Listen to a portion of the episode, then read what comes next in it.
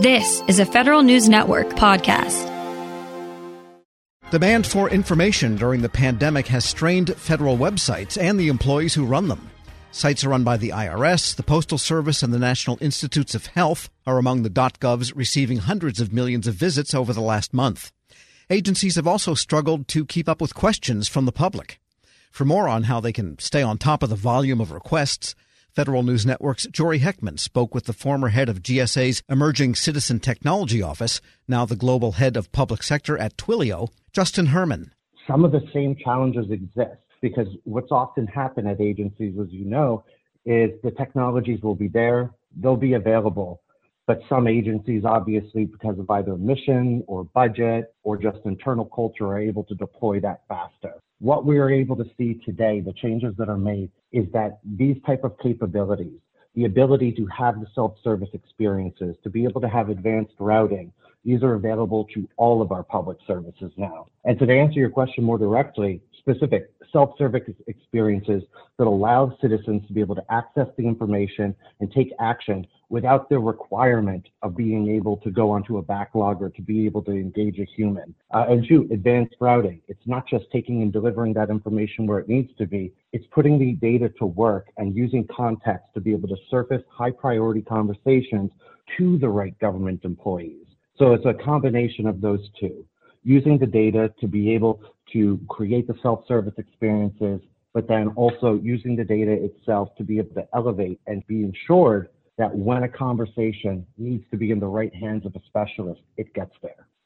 One of the, the buzzwords I hear uh, is is omni-channel experience, having a customer experience platform over the phone, over text, big picture view. How successfully would you say agencies have been in moving to this kind of omni-channel experience? An interesting development that we've seen recently in order to prepare agencies, not just for responding to COVID 19, but this new norm that's emerging. Through it was recent OMB memo 20 19 on harnessing technology to support mission continuity. Our technologies and capabilities that have been available to government agencies for a while. I know a lot of people ask, like, you know, Justin, what's the next emerging technology that you're going to see create, you know, these revolutionary waves in government and, you know, looking at what we've done in AI and robotic process automation and other means. And it's not going to be like the next flashy object. What it's going to be is like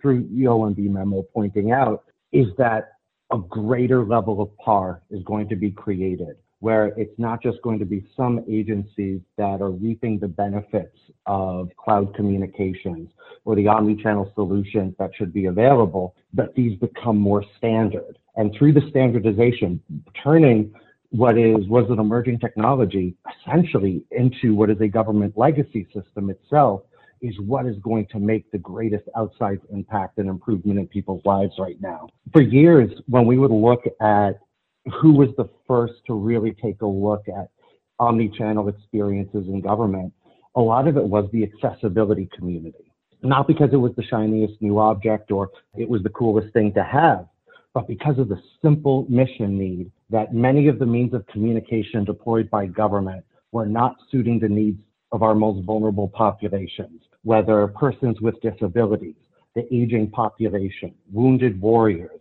there was that great divide between the information we needed to provide and channel through these communications needs that were so limited. So where the accessibility in communities and government, like the Department of Labor's Office of Disability Employment and Policy, you wouldn't think of them as the most advanced emerging technology shop, but they had the simple mission need, which is to find better ways to empower the federal workforce to be able to do what they do best and in a world where the communications channels afforded to them were not meeting those needs. But now today, because what we knew at the time, accessible design is good design. We see it with the 21st Century IDEA Act. We see it with this OMB memo, is that where these pockets of innovation were now, because of COVID-19 and because where we're going with the new norm, it will become, it'll shift from emerging technologies into the legacy systems and that's where you're going to see the revolutionary change and improvement and impact in people's daily lives. Changing gears here a little bit, what role do you see emerging tech playing in all of this? Going back to perennial conversations about RPA, automation, chatbots, what role did those play in improving customer experience? The most important thing that the exciting emerging technologies can do right now is to become boring, is to become the legacy system. When I first joined GSA and we launched the government wide social media program, everyone said social media is just a fad, it is impractical, this will go away.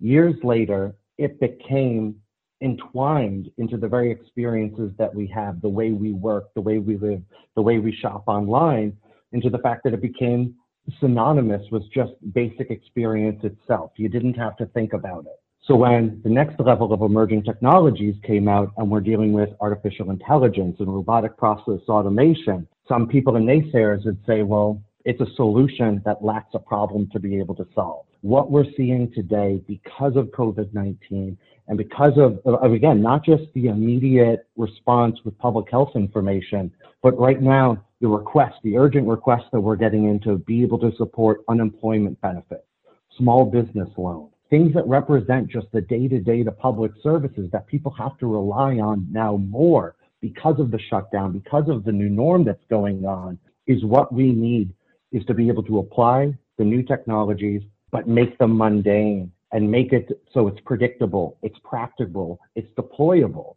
Recently, we were working with the great team at the city of Pittsburgh. And so they had the challenge that their 311 programs and 311 is the system that you're able to, you know, be able to message in, to be able to access and request for uh, public services. There's a lot you're able to do with it. And especially today, it's so critical with getting people those services. But they had the twofold challenge. One, the volume of requests were coming in were historic. But two, their very contact center people were not geared to be able to work remotely anymore. And so there was the double problem of how do you quickly modernize to be able to have a remote workforce to begin with while also simultaneously being able to handle the historic volume of requests. The answer is by using the cloud and by using these systems, they were able to modernize on both points and have it working in just four days, which they themselves said was a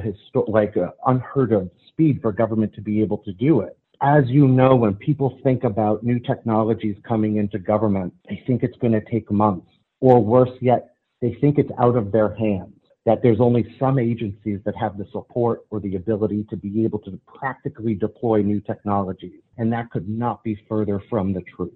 So it's not just a matter of, from a, a very technical sense, being able to modernize um, these public services to be able to meet the challenges of today and what inevitably will be growing challenges tomorrow.